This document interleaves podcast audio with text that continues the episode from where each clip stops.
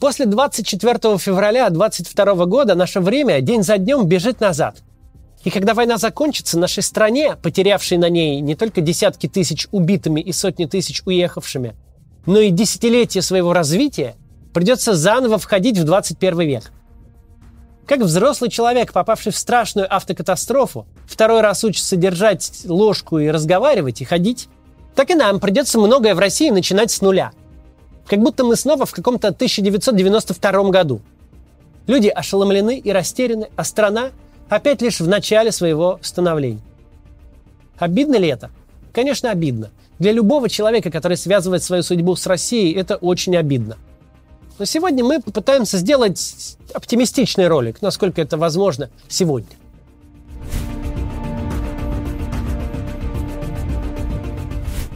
Что касается отношений между гражданами и государством, то мы отброшены даже не на десятилетия, а на века назад. В том смысле, что жизнь в России образца 23 года формирует у россиян психологию людей, живущих под игом. Когда живешь под игом, сложно что-то планировать на будущее, что-то надолго строить, во что-то вкладываться всей душой. Что бы ты ни сделал, что бы ни построил, все может быть разрушено новым набегом в любой момент – и неважно, чем именно ты занимаешься. 10 лет создаешь всемирно известный театр, так его разгонят в один день. 20 лет отдаешь всего себя любимому сыну, так его угонят или убьют в один миг. Находиться под игом значит жить одним лишь сегодня. Будь ты хоть крестьянин, хоть князь. Не загадывай на завтра, ни к чему хорошему это не приведет. Ни к чему лишний раз не привязывайся. Какой же тут прогресс? Какое развитие? Для настоящего прогресса и развития страны нужна совершенно другая государственная система. Современное успешное государство – это не улус и не ханство. Современное государство для своих граждан – это в первую очередь сервис. В России есть очень удачные примеры. Городские центры «Мои документы», например. Или сайт госуслуги, ну, до того, как он оказался дискредитирован законом об электронных повестках. Есть мнение, что в паре эти сервисы одни из самых прогрессивных в мире – это, к слову, о разговорах про некую заведомую обреченность России. Что нужно, так это чтобы вся государственная система в России работала как госуслуги здорового человека. Не государство должно врываться к тебе в дом в поиске чего бы еще забрать – деньги, любимое дело, люби, любимых детей. А наоборот, гражданин по мере надобности может обращаться к государству. И госсистема обязана встречать его вопросом – чем мы можем вам помочь?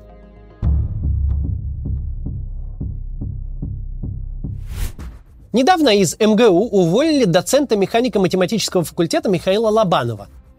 Перед этим его арестовывали, наградили статусом иноагента, а потом вовсе выдавили из страны. Дело Лобанова и реакция на него очень показательны как раз для нашего разговора. За пределами МГУ Лобанов – политик со своими убеждениями и позициями. Можно с ними соглашаться или спорить, но нельзя лишать права иметь свое мнение. Даже если он работает в государственном вузе – в государственном вузе он вообще-то готовит государству математиков, без которых ни один космический корабль даже не сможет стартовать. Но у пропагандистов на этот счет другое мнение. Один из сотрудников Russia Today, тот самый, который недавно пытался сорвать нам один из благотворительных стримов и не смог, написал пост про уволенного доцента МГУ, который разошелся в Z-среде. Прочитаем отрывок. Вот сотрудник RT пишет – Наконец-то уволили. Гнать таких и даже не париться. У государства есть право защищать себя от таких паразитов, которые сосут кровь и отравляют того, за счет кого существуют. Один короткий пост сразу иллюстрирует две фундаментальные проблемы нынешней системы, ну и тех, кто ее как-то обслуживает. Начнем с первой. Кто такой вообще доцент МГУ и кандидат физико-математических наук? Это человек, который десятилетиями упорно трудился в очень сложной сфере и наработал квалификацию, которая есть примерно у сотой доли процента российских граждан. Этот человек идет в, мягко говоря, не самую прибыльную сферу, в образование. Почему в российском образовании нет денег для достойной оплаты труда квалифицированных работников и с какого перепугу такое положение дел считается в России нормой? Это еще один отдельный разговор. Пока просто факты. Ну вот, человек – который жизнь положил на науку, пошел растить для страны новых специалистов. Кто-то из его воспитанников сделает расчеты для пешеходного моста через речку, а кто-то станет генеральным конструктором в архитектурном бюро. Спрашивается, и кто тут перед кем в долгу? Кто кому должен демонстрировать максимальную лояльность? Ученый государству или государство ученому? Позиция путинских чиновников и их подпевал из Russia Today звучит следующим образом. Это мы дали Лобанову возможность окончить школу, бесплатно получить высшее образование, выучиться на кандидата наук и дорасти до доцента главного вуза страны. Это мы платим ему зарплату. Он в нерабочее время не на оппозиционные митинги ходить должен, а петь нам дифирамбы в благодарность за то, что мы позволили ему стать ученым. Ну или хотя бы заткнуться. То же самое они говорят про любого специалиста, лишившегося работы за неправильное мнение. Хоть про учителя, который героически тянул на себе сельскую школу, хоть просто личного айтишника. Мол, это не государство им обязано за продуктивный общественно полезный труд, а они должны благодарить государство, что оно позволило на себя работать. Причем под словом «государство» путинские чиновники и пропагандисты подразумевают только самих себя. Дальше больше. Алла Пугачева, Андрей Макаревич, Борис Гребенщиков и Семен Слепаков. Это, мол, тоже не они реализовали свой талант, а путинская система предоставила им возможность кормиться в России. Потому что система считает себя вправе гнобить неблагодарных артистов. Откуда вообще возникает такая риторика? Ответ после небольшой рекламы. Посмотрите и продолжим. В прошлом году российский бизнес заработал на 12,6% меньше, чем в 2021. Более четверти компаний оказались в убытке. Подобный кризис невозможно предсказать заранее, как невозможно было предсказать пандемию. Однако вы можете научиться сохранять стабильность хотя бы в рамках собственного бизнеса. Сделать это можно на практическом курсе «Директор по экономике и финансам» от Академии Эдисон. Курс актуален на 2023 год и будет очень полезен как предпринимателям и управленцам, так и действующим специалистам по финансам. Преподаватели из ВШЭ, из Сколково, а также эксперты из Deloitte, БКС Банка и Перекрестка расскажут, как выстраивать процессы, предотвращать риски и управлять финансами. Как оптимизировать налоговое планирование, затраты, логистику и продажи. Курс рассчитан на 8 месяцев, но доступ к материалам вы получите навсегда. Вы сможете настроить обучение под себя и начать э, с темы, наиболее важной для вашего бизнеса, а в будущем регулярно возвращаться к обновлениям курса. В программе более 30 практических кейсов и заданий, есть готовые шаблоны, которые помогут вам сразу систематизировать отчетность и вывести бизнес на новый уровень. По окончанию вы получите удостоверение о повышении квалификации и диплом Академии. Они вам пригодятся, если вы работаете в найме, сможете претендовать на более высокую должность или найти новую, более перспективную работу. Сканируйте QR-коды или переходите по ссылке в описании, чтобы ознакомиться с программой курса, оставить заявку на обучение со скидкой в 60% и получить личную консультацию с экспертом в подарок. Используйте для этого мой промокод CATS. Продолжаем. Мы говорили, что путинская система считает, что это не люди сами чего-то добиваются, а она, система, предоставляет им такую возможность. Откуда вообще возникает такая риторика? Ответ кроется во второй фундаментальной проблеме. Среднестатистический путинский управленец, он, во-первых, не дорос до своей должности самостоятельно, а во-вторых, не был избран на свою должность. Путинский чиновник получил ярлык на княжение. А за что он его получил? В обмен на абсолютную лояльность. В этой картине мира нет никакого доцента, который стал доцентом, потому что всю сознательную жизнь корпел над математическими формулами. Нет, он доцент лишь по высочайшей милости. В этой же картине не может быть певца, который популярен, потому что миллионы людей выбрали слушать его музыку. Какой еще выбор каких-то там людей? Нет, это с дозволения функционеров кормятся в их вотчине – как они кормятся на ней же с дозволения главы Улуса. В действительности, создание среды и возможностей для самореализации граждан – это не какая-то особая милость, а главная функция современного государства. Оно ровно за тем и существует. Сам по себе долг граждан перед Родиной – тема дискуссионная. Но ни префект, ни мэр, ни губернатор или министр, ни сам глава государства Родиной точно не являются. Родина – это не жопа президента, которую надо все время целовать, как сказал Шевчук. Это президент для граждан, наемный работник. как сотрудник центра «Мои документы», только рангом повыше.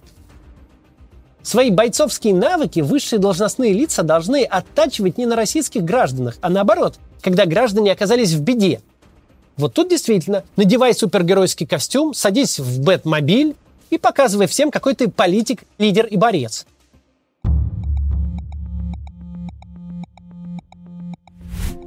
Бывает ли так, что приходит к власти добрый царь и отменяет крепостное право и проводит реформы? Бывает. Но если в уравнении отсутствуют граждане страны и общественный запрос, то на смену царю-реформатору может запросто прийти царь-реакционер. Более того, это может быть один и тот же человек. Но главный субъект внутренней политики – это как раз граждане. Война обязательно закончится.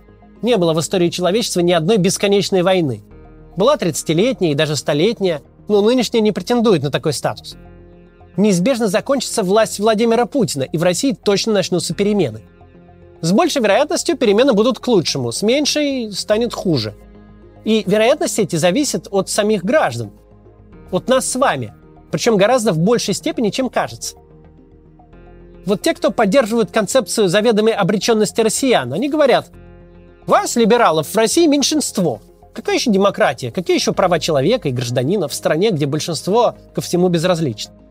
Но прислушиваться к ним совершенно не стоит. Во-первых, такие товарищи старательно работают на то, чтобы безразличными и демотивированными стали вообще все. Во-вторых, как правило, оперируют они не какой-то статистикой, а просто своими абстрактными ощущениями. В-третьих, это самое главное, а кто вообще сказал, что для позитивных перемен необходимо, чтобы большинство граждан стали убежденными либералами – это, конечно, было бы неплохо, но вовсе не обязательно. Еще во времена Великой Французской революции было сделано интересное наблюдение. Тогда возник конвент, парламент Первой Французской Республики из 749 депутатов. Так вот, главным в этом парламенте оказалось отнюдь не большинство, а активные меньшинства. Именно тогда появились понятия левые и правые, и те, и другие были в меньшинстве, но именно они задавали повестку, определяли политику страны, сражаясь за симпатии большинства, которое было посередине. Политически заряженные и активные депутаты называли коллег из пассивного большинства равниной. В частной беседе могли назвать еще и болотом. Но тут, как ни назови, принцип прост. Победит тот, кто перетянет на свою сторону голоса из центра. Под моими видео регулярно появляются комментарии – как же мало в России людей, которые думают, как мы. Однако мы не знаем, много таких людей или мало.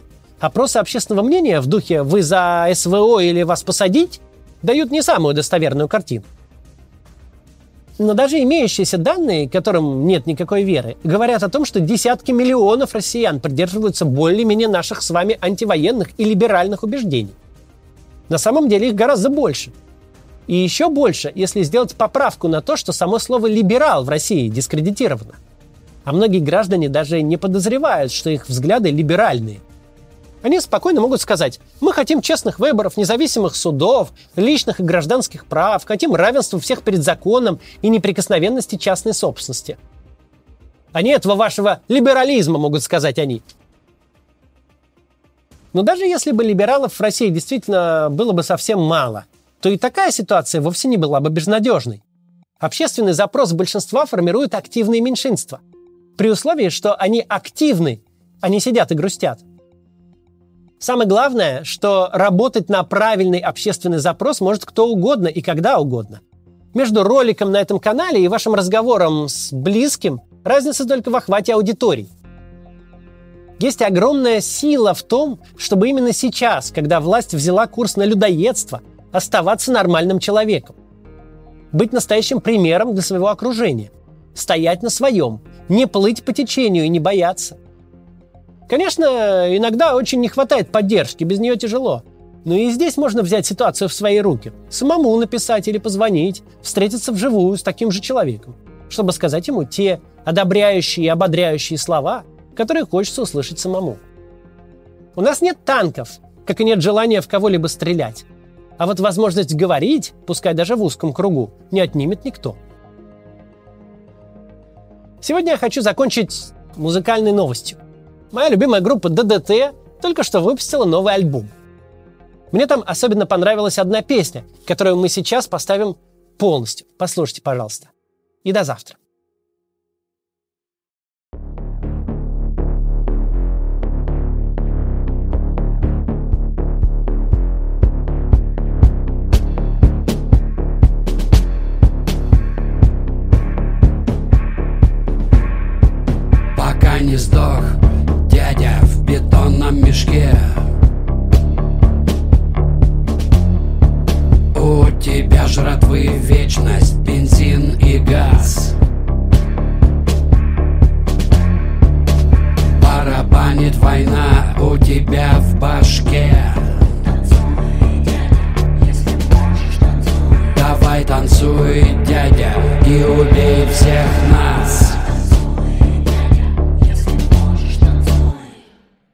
Но поет еще знамя любви и добра. Сохрани это пламя, донесем до утра.